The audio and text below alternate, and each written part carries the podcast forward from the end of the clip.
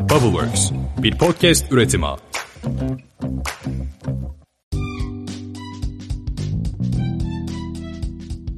Merhabalar, Podcast Boş İşler'in 23. bölümüne hoş geldiniz. Ben Seha. Ben de Atakan. Hızlı bir giriş yaptık. Atakan. Evet. Yine boş işlerin konuşulacak olduğu bu bölüme hoş geldiniz arkadaşlar. Yapmayacağım onu ya. Nasıl? Geçen İyi haftaki şey bölüme giriş oldu mu? Böyle ana haber bülteni gibi. oldu. Ne diyeyim? İyi oldu mu peki sence? Mükemmel oldu ya şu an. Geçen haftaki girişimizin farkında mısın sen? Tutar mı tutmaz mı? Ya bu tarz böyle sakin giriş bence tutar. Geçen hafta çünkü böyle gülmekten Geçen hafta şey diyorum. Olay. saçma sapan gülmüşüz Girişte girişte. olsun geçmişe mal derler boş ver. Hakikaten geçen haftaki bölümde ilk girişte inanılmaz gülmüşüz. Gülme sebebimizin anlaşılmamış olma e, durumu da var. Böyle fazla gülmüşüz. Onun için biraz daha artık böyle ciddi, hiç sıfır gülme şeklinde ilerleyecek bir bölüm yapalım istiyorum. Ne dersin? Olur. Yok ya bize uymaz. Yeni bölümümüze geçelim. 23. bölüme hoş geldiniz tekrardan. evet hoş geldiniz. Şimdi bu hafta içinde Instagram hikayelerinde e, podcast boşları takip ediyorsanız takip eden arkadaşlar gördü. E, oyladılar da. Yine Silikon Vadisi'nde e, skandal bir olay yaşandı. Benim artık bundan sonraki rol modelim, İdolün. idolüm, yani girişimcilik, teknoloji bunu hangi başlık altında konuşuyorsak artık. Benim oradaki rol modelim Eric Gilmore. Evet kral bir adam. Adam kral. Her hareketiyle kral. Vaka bir insan. Ve yani yaptığında da sıkıntı yok bence ya. Ya bilemiyorum tartışılır. Bir anlat da burada Nasıl yok ya? konuşalım. Sana şu an zarf attım. Bilemiyorum tartıştı falan. Tabii ki yaptığında sıkıntı var. Tartışılır canım. Birazcık şeyli sadece abartılı yapmış o kadar. Ya bu Turbo diye bir şirketin CEO'su arkadaş. Erik. Erik Reis. Kral. Şimdi haberin başında da işte şeyde e, Turbo'nun CEO'su Steples Club'ları 75 bin dolar e, harcadığı için kovuldu. Tarzında başlık var. Gördüm zaten. Ben de direkt şey attı böyle. İşte e, aradığım... Tepemin tası attı böyle hiç böyle olacak. Yok çok mutlu oldum. işte aradığım adam bu diye attı. Ama o 75 bin doları tek gecede vermemiş. Ben ona heyecanlanmıştım. Öyle olsaydı benim için daha da kral bir insan olacaktı ama tek gecede vermemiş. Kaç gecede? Ya işte birkaç gecede ama bunun da açıklaması var. Adam bunu açıklıyor yani niye böyle yaptığını söylüyor. Neymiş? Müşteri memnuniyeti. Yani müşteri- Aslında hepimizin derdi bu değil mi? Müşterilerimizi memnun etmek, sürdürülebilir kılmak. Adamın çok da bir suçu yok bence de. Yani bayi gezmesi o kadar şey yapıyorsun. Bayileri geziyorsun, onları alıyorsun, bir yere götürüyorsun. Değil? Bunun Türkiye'de de bayi toplantısı denilen gerçekler var yani. Yani hiçbir sıkıntı yok. İşte bu biraz şeye e, Silikon Vadisi'ne ağır gelmiş bu olay herhalde. Kaldıramamışlar. O reisi de öldürtmeyiz. Bundan sonra hakikaten benim bir numaralı adamım. Adamı direkt işten kovmuşlar herhalde. O da geri dava mı açmıştı? Adamı işten kovmuşlar. Kral yine durmamış. Bunlara dava açmış. Eğlenmek bizim de hakkımız değil mi kardeşim? Yaptığı her harekette bir krallık var. Adamı kovuyorlar. Kral dava açıyor. Yine bir kral açıklama yapıyor. Diyor ki evet Tetris kulüplere para harcadık diyor. Yine kralca bir açıklama. Doğru. Ama diyor, en azından. Neyse o. Ama diyor beni e, uygun prosedürlerle yönetim kurulu kovmadı. Kötü bir şekilde kovdular diyor. Kral, kral, kral. Her hareketi kral. Yani yine ne yaptın ne ettin şu bölüme bir dedikoduyla bir spon... Spontaneously. Ne dedin ona ya? Spekülasyonla pardon. Özür dilerim. Saçma sapan bir haberle giriş yaptın ya. Ama hikayemizde de bunu paylaşmıştık. Şey bu bölümde bunu konuşalım. Komple tabii ki bunu konuşamayız. E, bir konuda değil ama ben en azından şey açıklamak istedim yani. Magazinsel bir aktarım yapayım. Magazinsel cidden magazinsel değil ya. Adama örnek alıyorum ya. İşimiz var. Şakaya vuramayacağım ya o konuyu. Evet bu asıl ana konuya geçmeden önce ufak bir bilgilendirme yapayım. Şu anda evde değiliz. Bizim çok sevdiğimiz bir Uğur abimiz var. Onun şirketinde, e, ofisindeyiz. Sağ olsun kendisi bize bir ofis sponsorluğu desteği ortaya koydu. E, Kendisine minnettarız. Burada gayet güzel bir ortamdayız. İşte çalışma tablomuz, e, şeyimiz var, tahtamız var, güzel masamız, işte sunum yapmak için LCD ekranlarımız falan filan gayet rahat bir koltuktayız. Bir koltuk ne rahat Evet şeymiş ya. tabii, rahatsız ediciymiş. Biz ne şartlarda çekiyormuşuz ya. Ee, sağ olsun buradan kendisine teşekkürlerimizi iletiyoruz. Aynı zamanda e, onun ofisinin çok yakınlarında Göztepe'de, Kadıköy Göztepe'de e, Atatürk Caddesi'nde Pulim isminde P-O-U Lim. Instagram İçine linkini aşağıya koyarım. Şey yaptım. Neyse yani kötü bir hecelem oldu ama orada dediği gibi linkten koyabiliriz bunu. Çok da güzel, sevimli, tatlı bir kafesi var. Biz de gidip zaman zaman zaman zaman derken aslında ikinci evimiz gibi oldu. Orada ciddi şekilde vakit geçiriyoruz.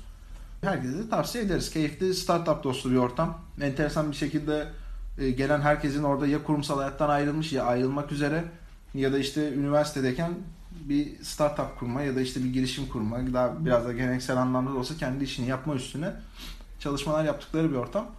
Keyifli. Yakınlardaki arkadaşlara tavsiye ederiz. Steve Jobs'un kahve içtiği e, kafe gibi bir yer. Evet. Sağda solda projeler var. Onun Kadıköy versiyonu. Evet. O tip ortamlarda insanlara böyle çok fazla şey katıyor. Yani mesela bir fikrin vardır ama sen o fikrini başka senin gibi düşünen bir insana açtığın zaman senin görmediğin bir şey de görüyor ya. Tabii tabii. Oradaki böyle e, bilgi haznenin genişlemesi falan gayet güzel. Şey gibi işte ortak çalışma alanları gibi. Bu coworking space denilen. Onun böyle kafe modeli. Aynen öyle. Çok da güzel bir şey gidiyor. Yakın zamanda soba falan da koyacak. Böyle iyice nostaljik güzel bir ortam yaratacak orada. Gece 2'ye kadar da açık bu arada. Öyle mi? Hmm. Hiç, hiç bilmiyormuşum. gibi. Öyle bir ben espri yaptım ki dondum kaldım ya. Sen Sen de şey ya bayağıdır beni bölmüyordu ya. Ama ne kadar Bölme şeyini yap. bayağı güzel gidiyorum. Hevesini aldım. Geçen bölümde beni böldüğüm birkaç yer var ha. evet orada benim de Sinir oldum orada böyle editlerken. Konuya Tamam. başlayalım. Ben de Uğur abiye buradan selam vereyim hiç. Sanki seninle hiç söylemede alakası olmasın. gibi. Uğur abiyi de çok severim yani.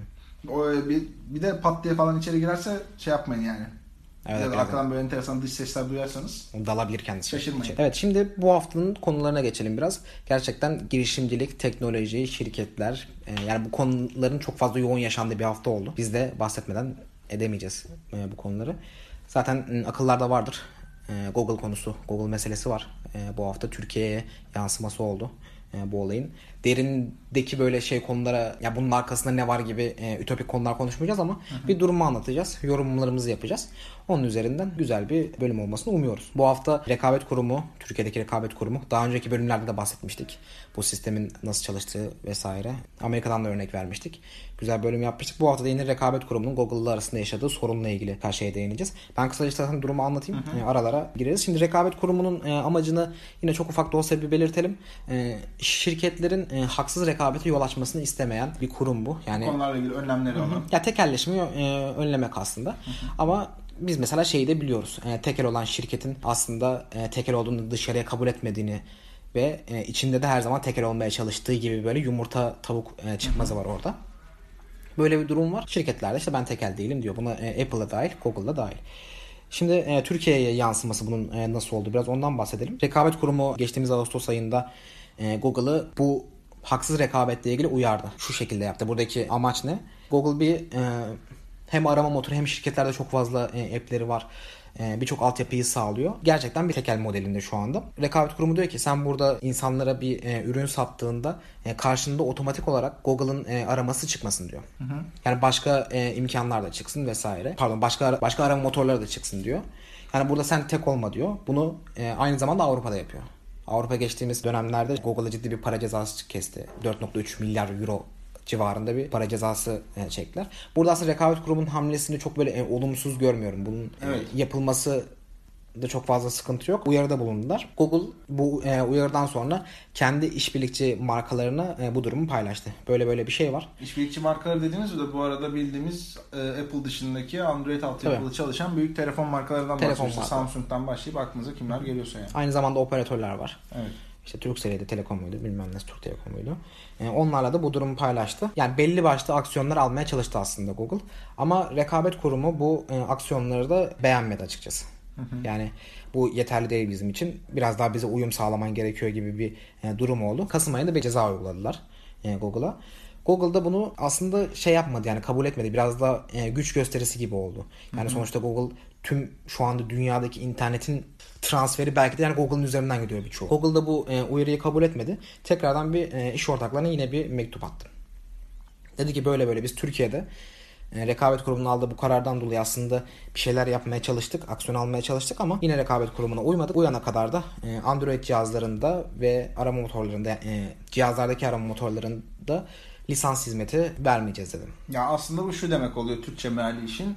Google diyor ki bu işler çözülene kadar ben Android tabanlı hiçbir telefonda Google altyapılarının kullanılmasına izin vermeyeceğim. Aynen öyle. İlk akla gelen şey e, Gmail oluyor. Hatta işte geçenlerde bir kriz yaşandı ona da değineceğiz de. İşte Google Play. Yani direkt şeyi indiremiyorsun. Google Play'i indiremiyorsun. Onun dışında telefonların kendi defaultlarında yazılmış olan direkt aldığınızda size sunulan çeşitli uygulamalarda eğer altyapılarında, server yapılarında falan Firebase kullanıldıysa o da kilitlenmiş oluyor. Dolayısıyla uygulama karşınızda olsa dahi kullanamıyorsunuz. Kesinlikle. Hayat duruyor diyebiliriz yani aslında bayağı ciddi bir Aynen öyle. İnsanlarda böyle Google sadece arama motoru algısı var ya. Yani Evet. Şu anda bizim hitap ettiğimiz kitlede o algı yok da genel olarak dışarıda herhangi birine sorsan Google arama motoru der. Ama onun dışında bütün her yere girmiş e, inanılmaz büyük bir şirket yani bu. Evet. yani burada e, o tip bir e, güç gösterisinden sonra aslında e, aklıma gelen ilk soru gerçekten böyle olsa ne olur?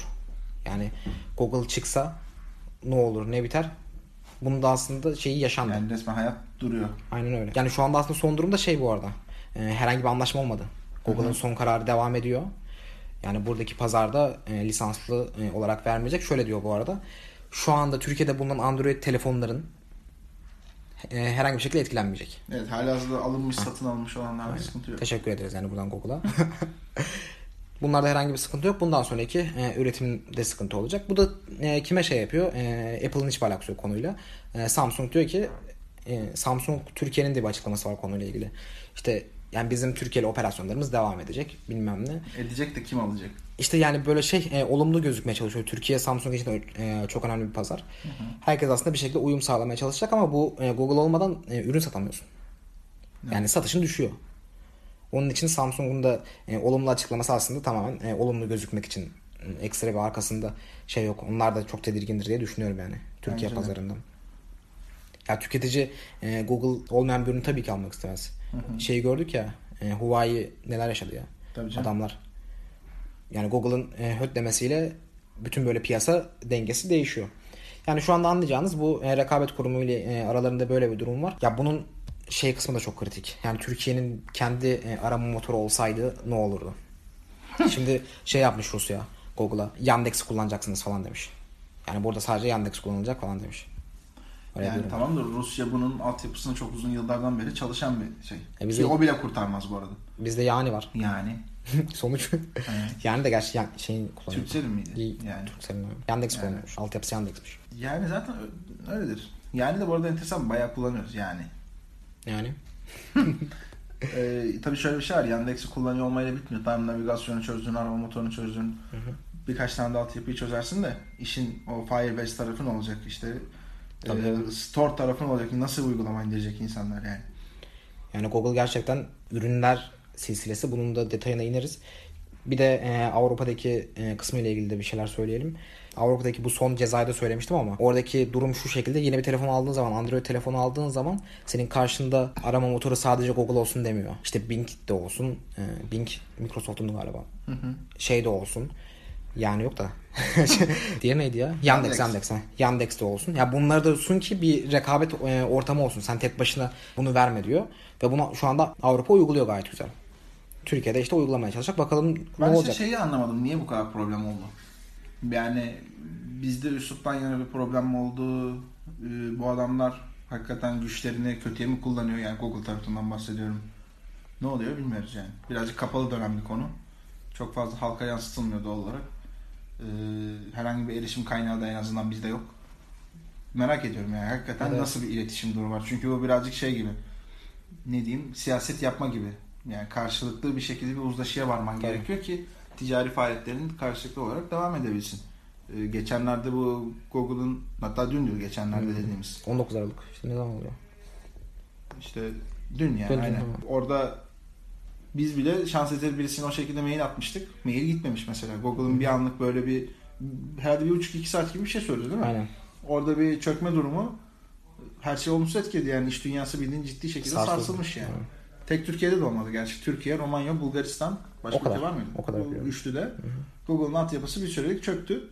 Ya da artık ders mi vermek için bilerek mi yaptılar bak böyle olur. Yani şey gibi gözüküyor. Birkaç forumda okudum ama e, teknik sorun diyorlar ama e, tatbikat gibi de olabilir.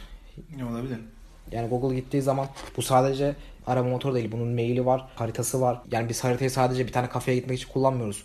İnsanlar dağıtıcılar her gün parakendeler e, depolara binlerce Tabii. araç gidiyor. O direkt olumsuz etkileniyor.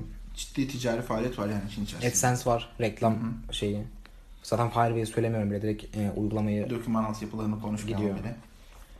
inanılmaz yani Google hakikaten inanılmaz işler yapmış. Bunu da zaten e, biliyorduk da ya bu biraz da deprem olayına benziyor ya. Depremi böyle beklersin ya korkuyla. Google'da bitse ya da Evet. çökse büyük Google İstanbul Google şey yani.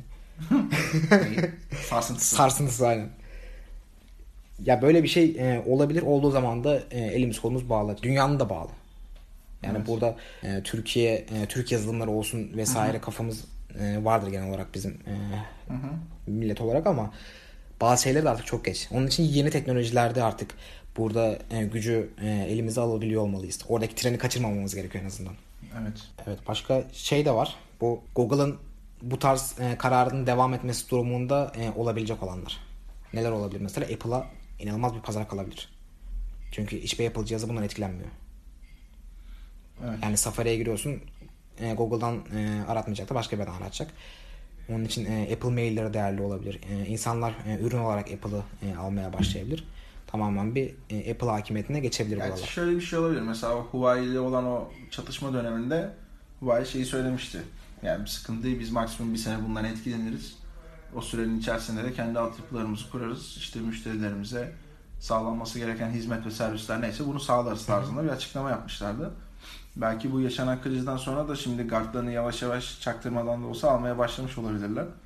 Tabii bunu yapan sadece Huawei değil, Samsung da olabilir, işte HTC de olabilir, başka o Android markaları nelerse onlar da bunu yapıyor olabilirler.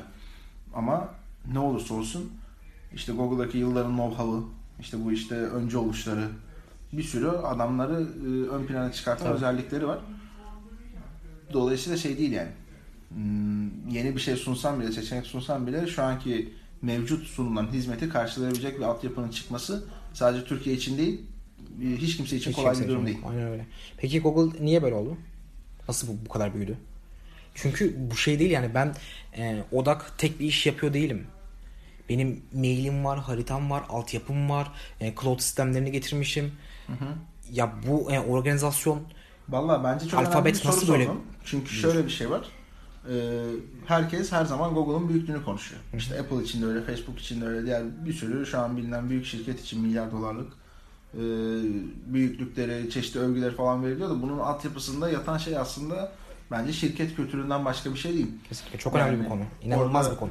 Orada kurucuların vermiş olduğu, tamam o kuruculardan sonra hemen akabinde ilk günlerde belki yanlarına gelmiş olan belki arkadaşları, belki profesyonel insanlar bunu e, bilemeyiz tam olarak da oradaki yönetici kademeleri, ben o yönetici kademelerinin yanlarında çalışmak üzere seçmiş oldukları kişiler. Bu kişilerin hepsi aslında orada bir kültür ol- oluşturuyor. Yani bu şey gibi, mini bir ülke gibi. Nasıl toplumların kendi değerleri var, kendi kültürleri var, e, demografik yapıları var, e, sosyo-kültürel yapıları var falan, adetleri, gelenekleri, bir sürü yapısı var. E, ve o ülkeyi o ülke yapan şeyler de tüm bu değerler oluyor. Aynı şekilde bir şirketi de başarılı büyük bir şirket yapan şeylerin tamamı bu değerler oluyor ya da bunların olmayışı oluyor. Tamam mı? Şu anda günümüzdeki Türkiye'de yaşanan kriz, dünyada yaşanan krizler bunların hepsinde baktığın zaman şirket kültürü oturmamış olan e, şirketlerin ilk önce konkordata ilan ettiği ya da iflas verdiği artık sektörden çekilmek zorunda kaldığı falan gözüküyor. Yani sadece Türkiye değil mesela Kodak gibi bir gerçek var. İşte Toys R Us gibi bir gerçek var. General Motors var. Tabii. Dünya devi olan şirketler e, ama şu an yoklar.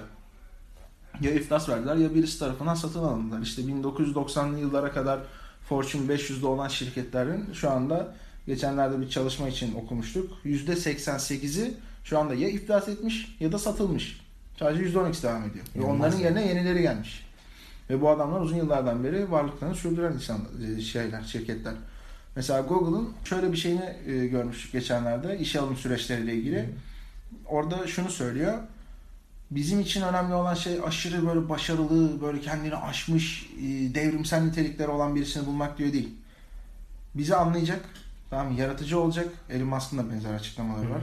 İşte bir işe başlayacak, hayal edebilecek ve hayal etmiş olduğu, başlangıcını yapmış olduğu bu işi herhangi bir e, şey yaşamadan, hmm, psikolojik buhran ya da sıkıntı yaşamadan, zorluklara dayanarak burada şey yapacak, bitirecek, e, işi sonuçlandırabilecek. Yani bununla ilgili hatta şöyle bir betimleme var. Google kocaman bir kar topuysa buraya uyum sağlayabilecek olan küçük kar tanelerini arıyoruz. Sistemin içerisine bu sistemi bozmadan burayı anlayaraktan dahil olabilecek kişileri arıyoruz gibi bir e, güzel bir yaklaşımları var.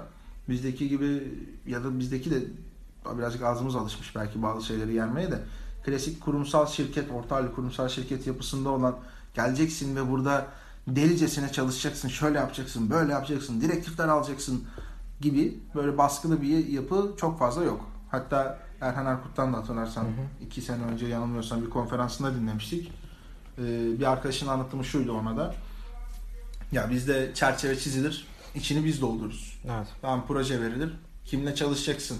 Nasıl bir yol izleyeceksin? Ne olacak, ne bitecek? Buna sen karar verirsin tarzında bir şirket kültürü olan bir yapı var.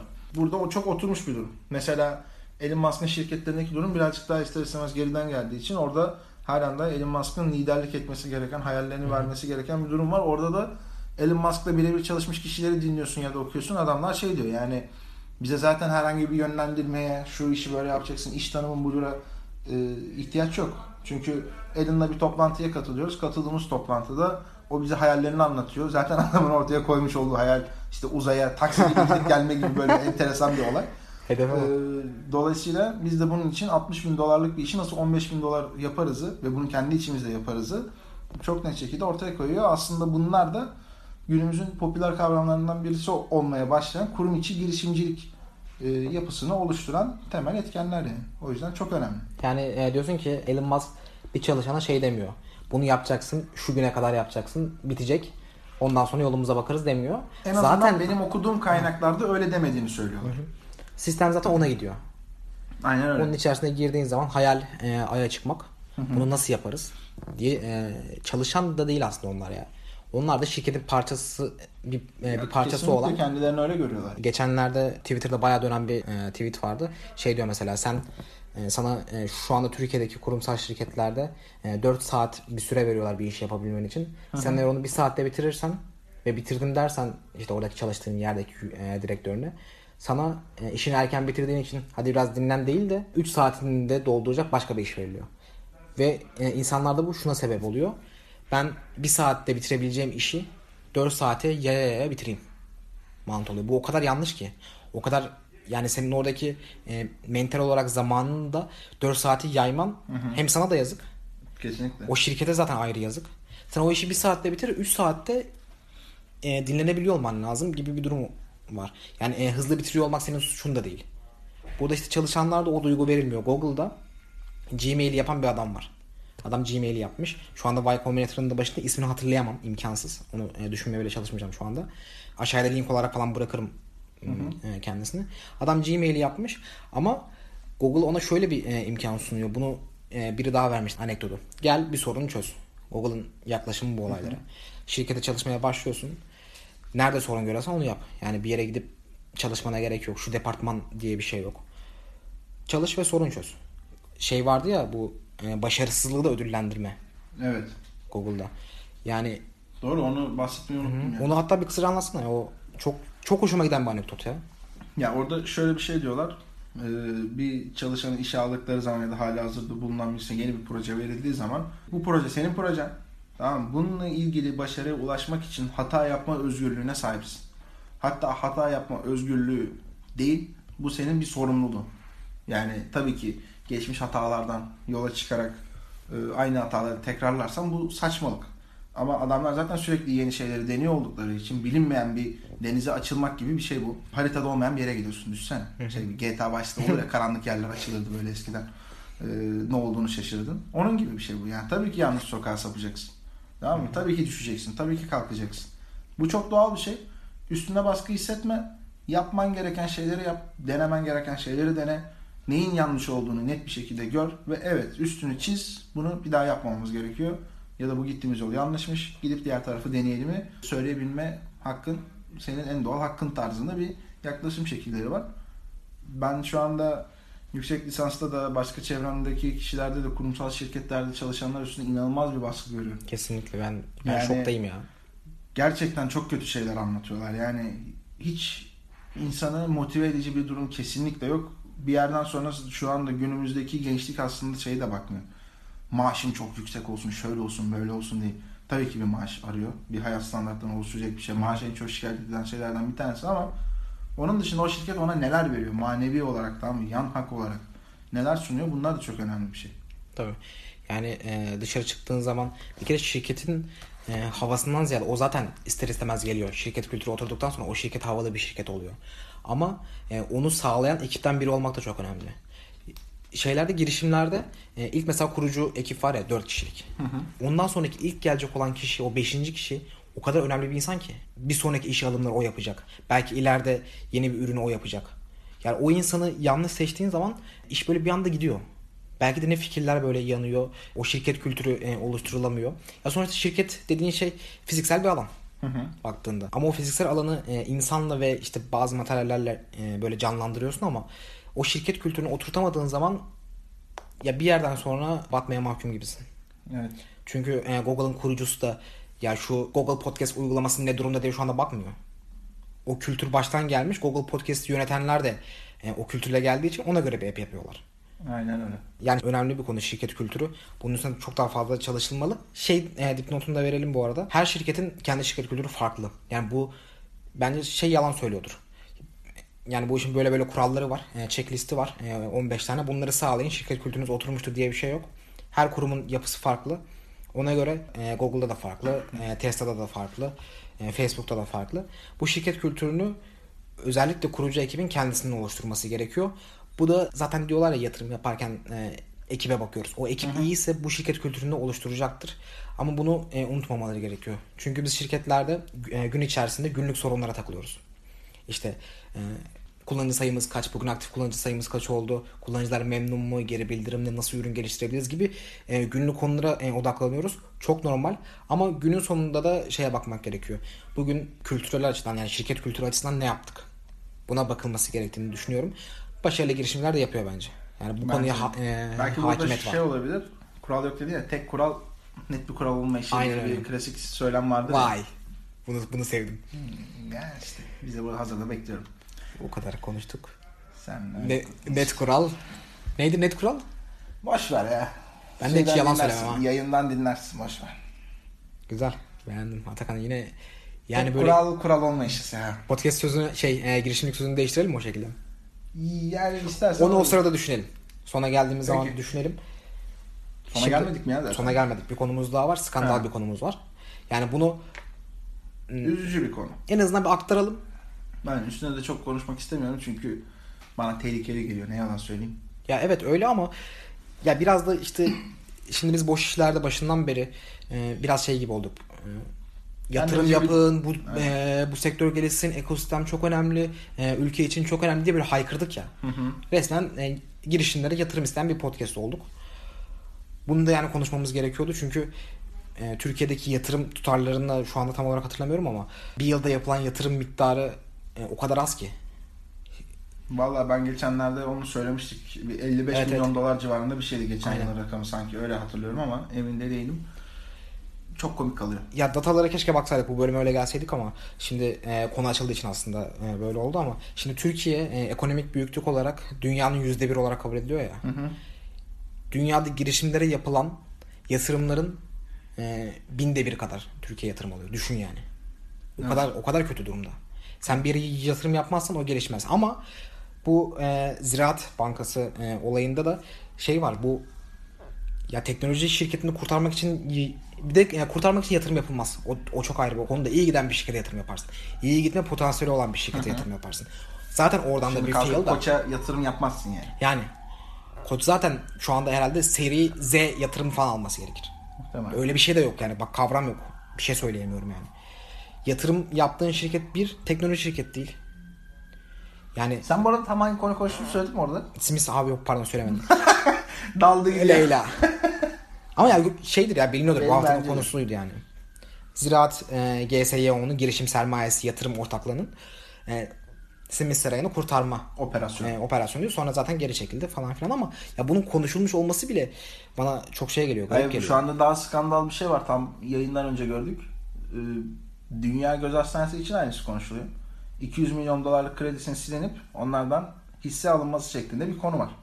Abi Yani şimdi bankanın görevi bu mu? Bilmiyorum. Bana şey geliyor yani. Enteresan bir konu. Bir de sen bunun girişimlerle ilgili şey yapıyorsun, açıyorsun konuyu. Ama yani sonuçta çizilen fotoğraf, e, resim şey değil yani. Abi şey olmaması Güzel şey lazım. değil. yani Simistar'ın kurtarma projesi olmaması lazım. Simistar'ı zaten e, bu kadar e, açtıysa, büyüdüyse bir şekilde kendini döndürmüş olması gerekiyor. Yani oradaki şeyi sağlayamadıysa tamam yani batmıştır. Bu kadar basit değil mi ya? Simistar'ını kurtarmanın bir anlamı yok. Yatırım yapma mantığının da bu olmaması lazım. Sen e, senin ismin girişim sermayesi, yatırım ortaklığıysa gerçekten yani bizim beklentimiz, bu ekosistemin beklentisi e, ya bir girişime yatırım yap. İçinde teknoloji olan bir girişime yatırım yap. Ya bu arada şey de bilmiyor olabilirler. e, teknoloji girişimi ne demek? Şimdi biz e, ilk bölümde de söylemiştik ya lokmata bilmem ne özelliği. Müteşebbis mantığıyla yaklaşılıyor. Ama bizim aslında kastettiğimiz yine onu bir açalım. İçinde teknoloji geçen.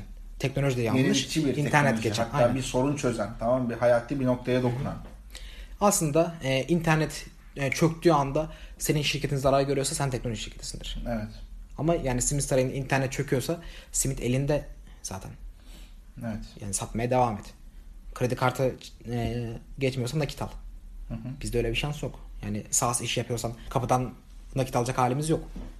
Onun için teknoloji şirketlerine yatırım yapmak lazım. Çünkü onlar scale edecek, onlar büyüyecek falan filan yani bilmiyorum ben daha da şey yapardım ama yeterli yani bu ya bu düşünceyi vermek e, istedik aslında e, podcast boşlarda. Yani bugün aslında biraz şuna değinelim diyorduk. Google'da birazcık değindik. Ee, kurum içi gelişimcilik yapısının önemi burada da ön plana çıkıyor. Yani ben buraya baktığım zaman şunu görüyorum. Ziraat Bankası'nın bünyesinde hakikaten girişimcilik nedir, ne değildir, ne oluyor, ne bitiyor? Ee, dünya nereye geliyor? Biz neredeyiz? Nereye gitmemiz lazım? Tamam bunları sorgulayan bir yapı olduğunu düşünmüyorum. Evet. Muhtemelen emir komuta zinciriyle giden o günü kurtarmaya dönük yapılan hareketler var. Bankacılıktan falan da anlamıyorum bu arada. Yani öyle bir, bir şeyim yok. Takip ettiğim bir konu değil.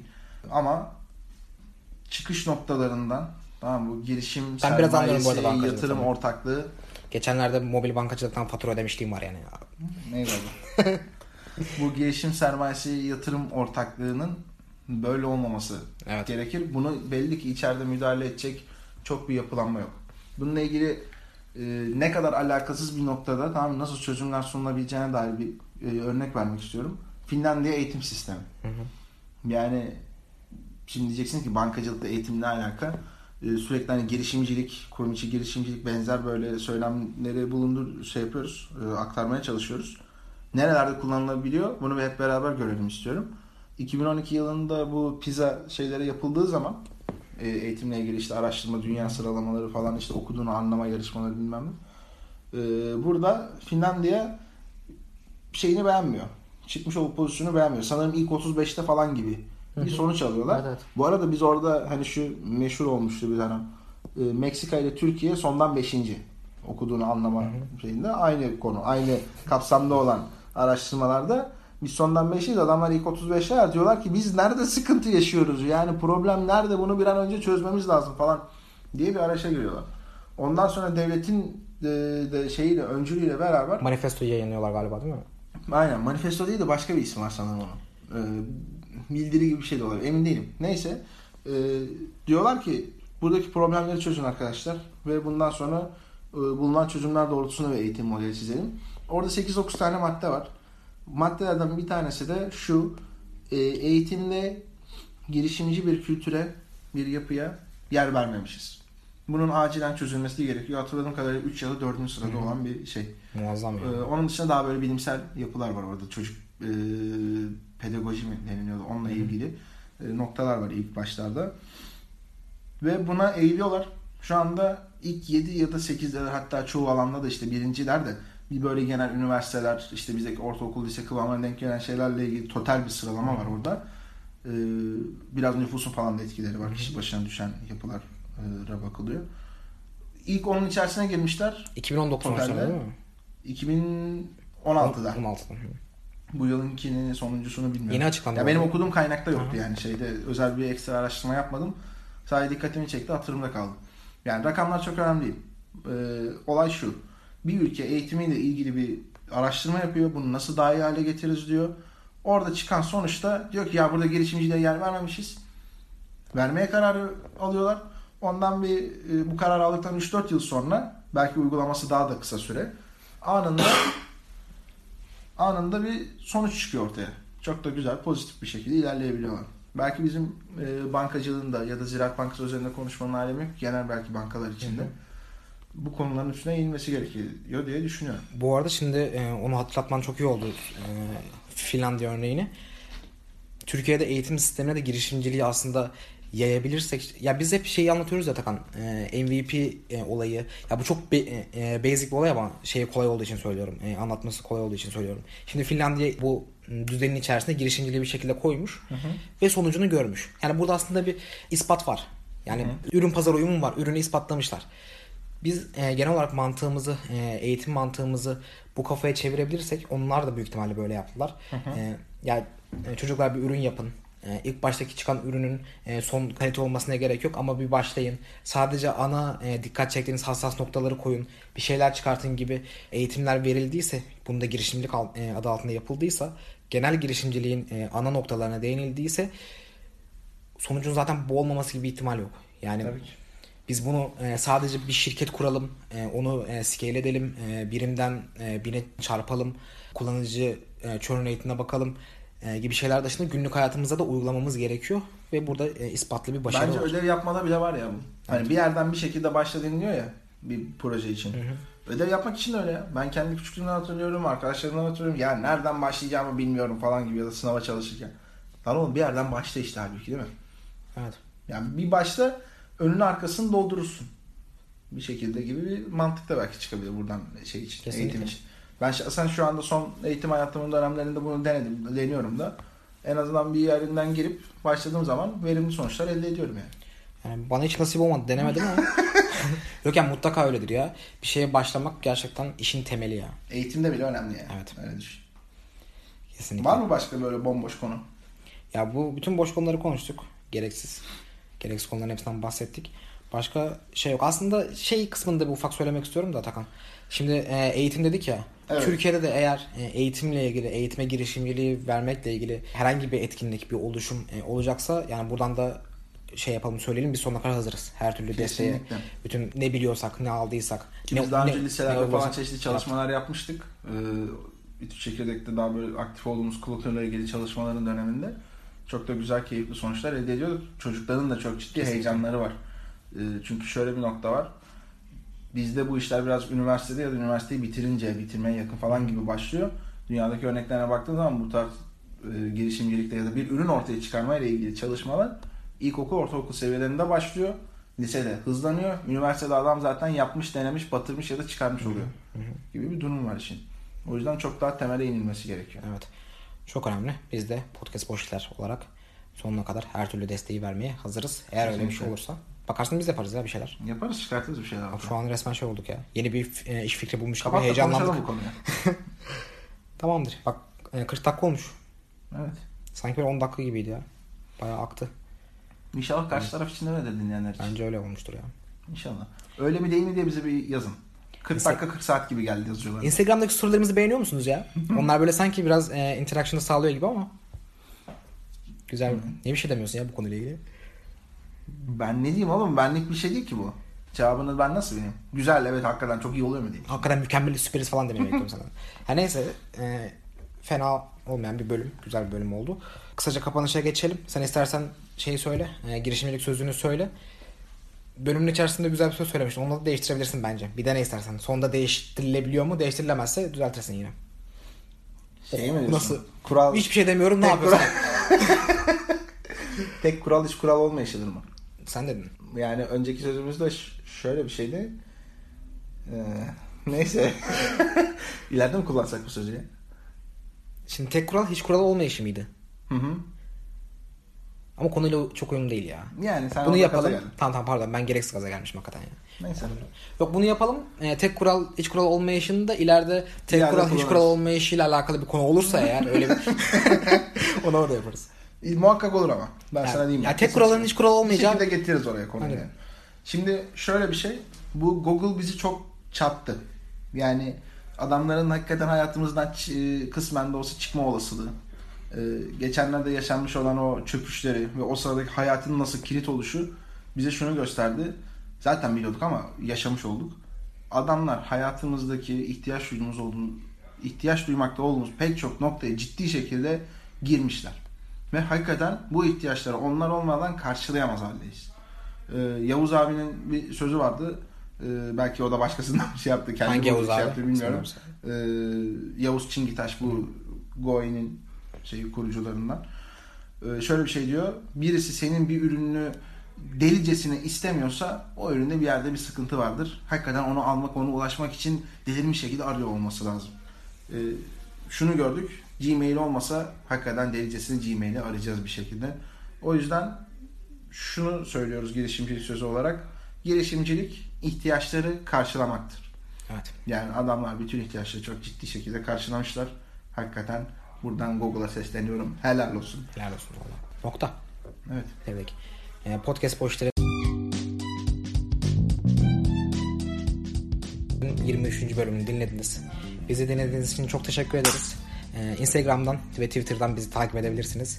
Ee, Podcast Boş İşler ismiyle. Geri bildirimlerinizi bekliyoruz. LinkedIn'den takip edebilirsiniz. Oradan da paylaşım yapıyoruz. YouTube'a hala hiçbir video koymadım. Onun da utancını yaşıyorum. Yine de söyleyeyim burada geçireyim.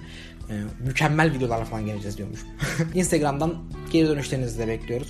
Bu arada Apple Podcast'ten de bildirimlerinizi, yorumlarınızı ayrıca bekliyoruz. Ne kadar çok beklentin var ya. Çok ya beklentim şu insanların var. senden bu kadar beklentisi var mı acaba? Ama ya? biz o kadar ulaşılabiliriz ki. Hey Allah'ım yarabbim. İnsanlar orada seni bir açıp şurada bir 40 dakika, bir saat, bir vakit ayırıp dinleyecekler alt tarafı. Bir şeyler öğrenecekler ya da bir fikir edinecekler. Sen onu bekliyoruz da bunu bekliyoruz da öyle de böyle Doğru de yani aman. Doğru söylüyorsun. Aslında Tamam. beklentim şu. e, oradaki bir Hala beklentim diye. Beklentim. bak, aslında beklentim beklentim ol, e, olmayışıdır. Eyvallah. Eyvallah. Bunu sonra. Tek beklentim beklentim, Beklentim olmayışıdır.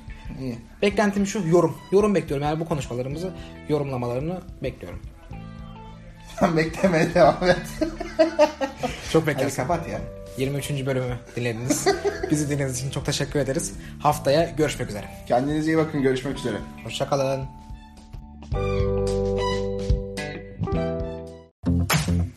Bubbleworks bir podcast üretimi. thank you